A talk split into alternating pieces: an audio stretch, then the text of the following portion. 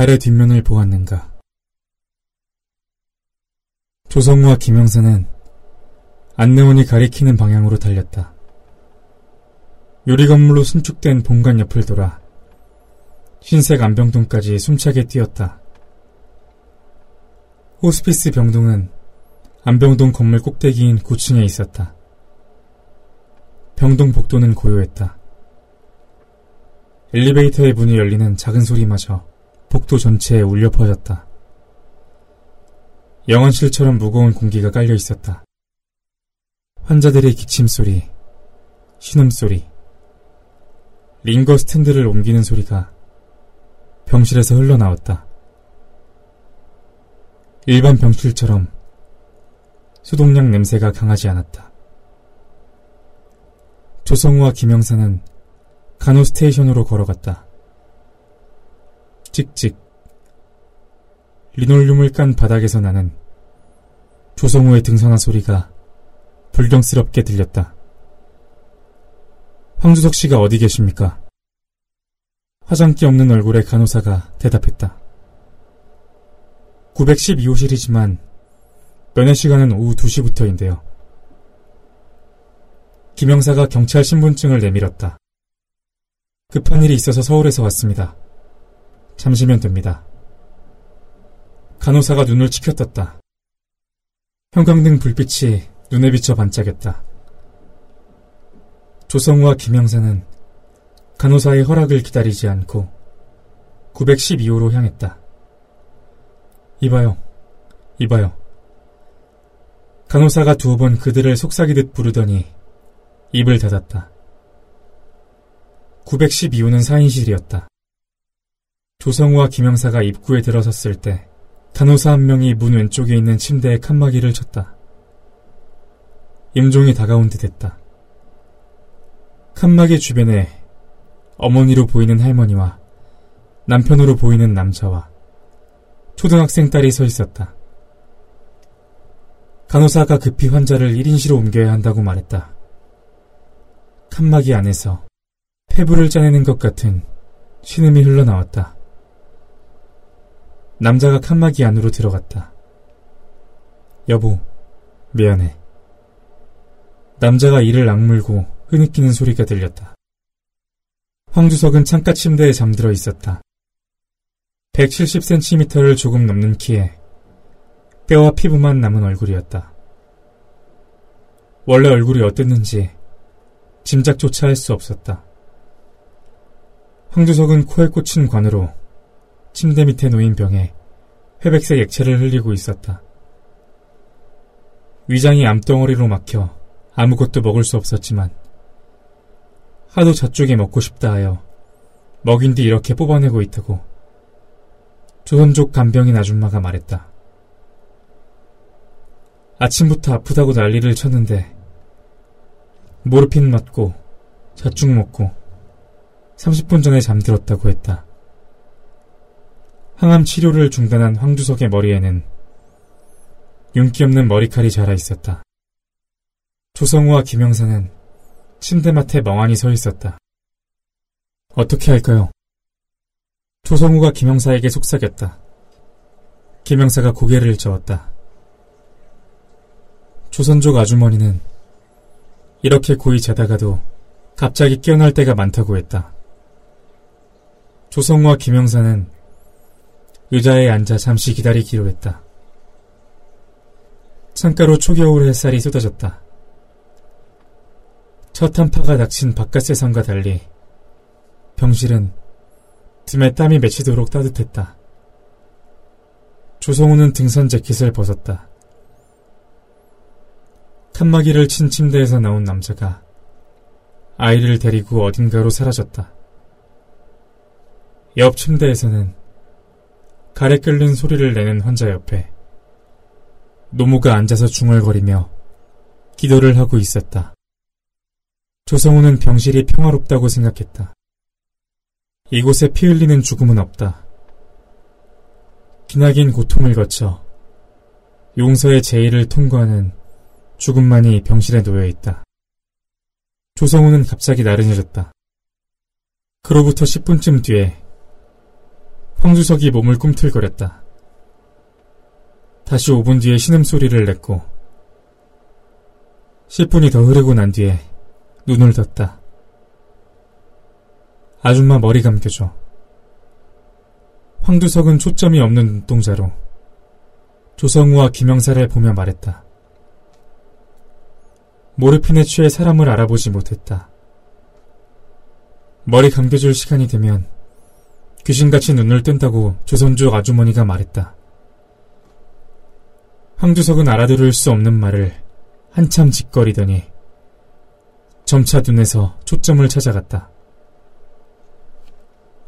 정상으로 돌아온 그의 눈에 의문의 빛이 서렸다. 저희는 서울에서 내려온 형사와 기자입니다. 평화농장 사건에 대해 듣고 싶어서 왔습니다. 김영사가 황두석의 귀에 대고 속삭였다. 황두석이 웃었다. 이 몸이 검게 죽어 있었다. 황두석은 코에 꽂힌 관을 가리키며 간병인에게 뽑아달라는 신호를 했다. 조선족 아주머니가 관을 천천히 뽑았다. 관 끝에 정체를 알 수 없는 초록색 체액이 묻어 있었다. 나 좀 앉혀주쇼. 휠체어 타고 내려가서 얘기합시다.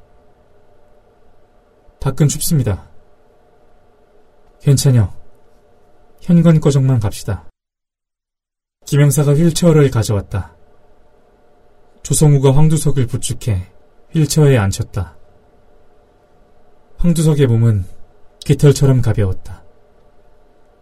몸의 어느 곳에서도 근육이나 살이 만져지지 않았다. 조금만 세게 주면 뼈가 부서질 것 같았다. 조성우와 김영사는 황두석의 환자복 위에 외투를 입히고 병실을 빠져나왔다. 황두석이 가벼운 기침을 했다. 간호 스테이션에 있던 간호사가 그들을 제지하려고 다가왔다. 아, 됐소. 이러지 마쇼잉. 1층에만 잠깐 갔다 올 텐게. 황주석이 신소리로 성을 냈다. 성을 낼 때조차 그의 목소리는 귀 기울여야 들을 수 있을 정도로 미약했다. 간호사가 물러섰다. 그들은 1층 노비로 내려가 현관문 앞에 자리를 잡았다. 병동 앞에 잔디밭에 햇살이 쏟아지고 있었다. 사람들이 문을 오갈 때마다 찬바람이 파고들었다. 황두석이 몸을 떨었다. 괜찮으십니까? 밖이 많이 춥소? 예, 춥습니다. 어제 비가 올 때부터 추울 줄 알았소. 밖에 나가선 담배 한 대 피우고 싶네. 담배 가진 거 있어? 김영사가 고개를 저었다. 저희는 담배 안 피웁니다. 잉, 그럴 줄 알았소. 황주석이 잠시 침묵했다. 조성우는 조바심을 느꼈다. 그럼 몇 가지 엽죽고 가겠습니다. 황주석이 엉뚱한 질문을 했다. 사람이 쥐똥만 하다는 말이 뭔 말인지 아요? 조성우와 김영사는 대답하지 않았다. 사람이 아무리 작아도 쥐똥보담은 클 거인디 왜 그러나 싶었지. 그한지 제주도에 가보고 의문이 풀려버렸어. 제주도에 쥐똥나무라는 게 있습디다. 그거의 키가 아주 작거든. 그래서 사람들이 쥐똥나무만 하다 그랬겠지. 그거에 줄어서 쥐똥만 하다 그랬을 테고. 그랬군요. 제주도에 한 번 더 가보고 싶소. 이나무 거기는 징글징글여. 거기는 돌아가기 싫지만 제주도에는 마지막으로 한번 가보고 잡지. 조성우가 말했다. 저희는 제주도 얘기를 하러 온 게 아닙니다. 평화농장 사건에 대해 물어보려고 왔습니다. 뭘 말할까? 얘기할 것도 말 것도 없는디. 주성우는 휠체어 앞에 쭈그리고 앉아 황두석의 눈을 바라보았다. 정현수가 시킨 거죠. 상주신용 비리를 박 장로가 알게 되자 쫓아내려고 한 거 아닙니까? 황주석이 인상을 찌푸렸다. 얼굴에 가득한 잔주름들이 꿈틀거렸다. 다 조사한 것 같은데 뭐하러 여기까지 오셨소? 황주석 씨 입으로 듣고 싶어서 왔습니다. 증언이 필요합니다. 증언? 예. 그거 들어서 뭐 하려고? 어떻게든 잘못된 건 바로 잡아야죠. 어떻게든? 예, 반드시. 황두석이 이를 악물고 신음소리를 냈다. 검게 죽어있던 잇몸이 하얗게 변했다. 아이고 또 아파 불어. 요즘은 약 기운 떨어지기 무섭게 아픈 게 슬슬 올라와. 김영사가 휠체어를 더 따뜻한 로비 대기실 쪽으로 옮겼다. 황두석이 말했다. 빨리 합시다. 내가 발광하기 전에. 녹음할 수 있어? 조성우가 고개를 끄덕이며 스마트폰을 꺼냈다. 황두석이 계속 빨리빨리 하고 중얼거렸다. 기자님 말은 틀렸어. 정현수가 아니오. 정말 아닙니까? 아, 정현수만은 아니라는 뜻이제. 그럼 또 누가 있습니까? 전부요. 전부라니요. 마을 유지들 전부다. 예? 언젠간 이런 날이 올 줄 알았어. 이렇게들 오시니께 속이 후련하요. 그래요. 죽기 전에 말해야지. 아침에 눈 뜨면 그 야근을 하고 죽어야지 싶더라고. 말씀해 주십시오. 황주석이 고개를 들어 로비 천장을 보았다. 조성우는 황주석의 어머니를 떠올렸다. 둘 다 얼굴에 주름이 자글자글했다. 눈이 그 주름들 중 하나인 것처럼 움푹 파여 있었다. 사람은 죽기 직전에 제 부모의 얼굴을 갖게 되는 거라고 조성우는 생각했다. 황두석은 고통이 심해지는 듯 인상을 수시로 찌푸렸다. 유지들이 그랬어. 평화농장이 우리 걸 뺏어간다고. 우리 걸 뺏긴 담께 분위기가 살벌해졌어. 누구나 그런 것 아니겠소? 그렇죠. 교도소 나와서 처음에는 그냥 우라가 치밀었어. 나만 살인범이 되어버렸음께. 시골 동네선 살인범이라고 낙인 찍히면 못 사요. 다들 뒷전에서 수군댔지. 한 번 죽인 놈은 두 번도 죽인다고. 어디로 보내불어야 한다고. 그래서 술을 마시고 지랄 발광을 했어. 아, 내가 무슨 죄가 있는가 말이야. 그 뭐냐. 우발적으로 조선족을 죽이긴 했어도 시킨 건 유지들 아니여. 유지들이 우리가 남자 구실도 못한다고 하도 타박을 했산께 자존심 때문에 나섰단 말이오. 그런 뒤 이거 녹음되고 있어? 조성우가 고개를 끄덕였다. 황두석은 자신의 증언을 유언처럼 남겨 죽은 뒤에도 목소리만은 영원히 보존되기를 원하는 것 같았다. 그렇게 지랄 발광을 치다가 우리 어머니 보기도 그렇고 해서 맘 잡고 살라고였어. 유지들이 상조신용을 움직여서 대출도 받아줬은게 그걸로 지난 감정 묻어불고 식당이나 하면서 편히 살라고. 근데 2001년에 이남 상조신용 이사장이 돈을 삥땅 친 사건이 딱 터지고 본게 감이 오더라고. 딱 감이 와. 그 전부터 마을 사람들이 시끌시끌했어. 상조신용이 수상하다고 말이야. 근데 유지들이 이런 방구도 못하게 막았지. 원래 그런 거라고.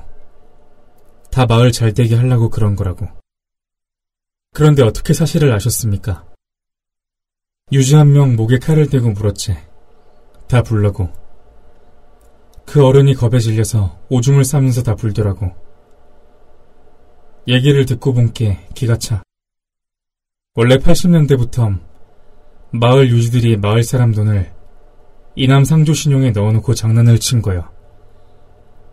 짜고 치는 고스톱이었지.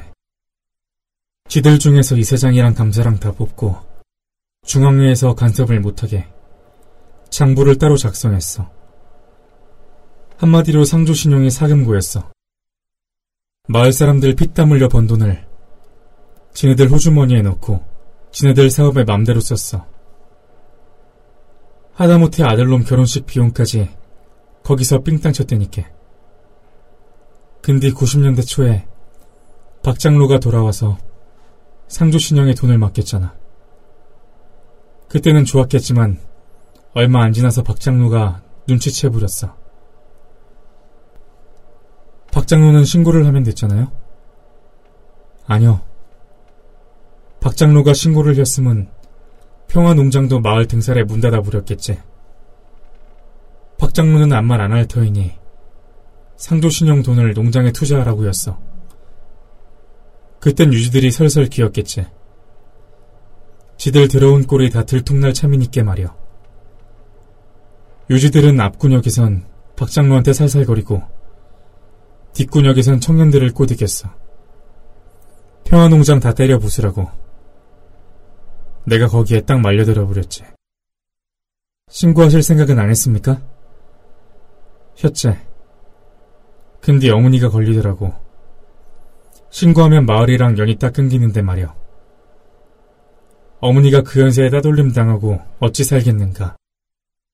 다행히 어머니 식당은 2001년에 그 사건 터지고도 유지들이 배려했는지 그대로 남았어. 게다가 신고해도 수사도 잘 안 될 것 같았어. 2001년에 그 이사장 놈이 죄를 다 가져가 버렸으니까 증거도 안 남았잖아. 영감들은 이사장 놈한테 출소하면 큰 돈을 마련해 주기로 하고 입을 막아버렸을 거야. 답답하셨겠군요. 답답했지. 그래서 암에 걸려버렸어. 내가 살인범이 된 게 다 저놈들 모략이라고 생각하니까 견딜 수가 있어야지. 미쳐불겠더라고. 계속 술 먹고 폐인이 돼버렸지. 황두석이 배를 움켜쥐었다. 목덜미에 식은땀을 흘리며 온몸을 떨었다. 고통이 심해지는 모양이었다. 조성호와 김영선은 서둘러 휠체어를 엘리베이터로 몰았다. 엘리베이터 안에서 황두석이 말했다. 내가 잘못이었어. 사실을 알았을 때 그때 싸웠어야 하는데 말이야. 이미 늦었다. 싸움에는 때가 있다.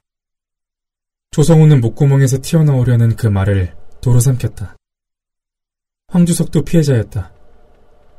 가해와 피해의 경계는 습자지처럼 얇고 유리처럼 투명하다. 조성우는 황주석이 맡고 있는 최후가 자신의 가까운 미래가 아닐까 생각했다. 엘리베이터를 나오며 황주석이 마지막으로 말했다. 내가 죽인 조선족 가족이라도 만나면 말여 미안하다고 전해주죠.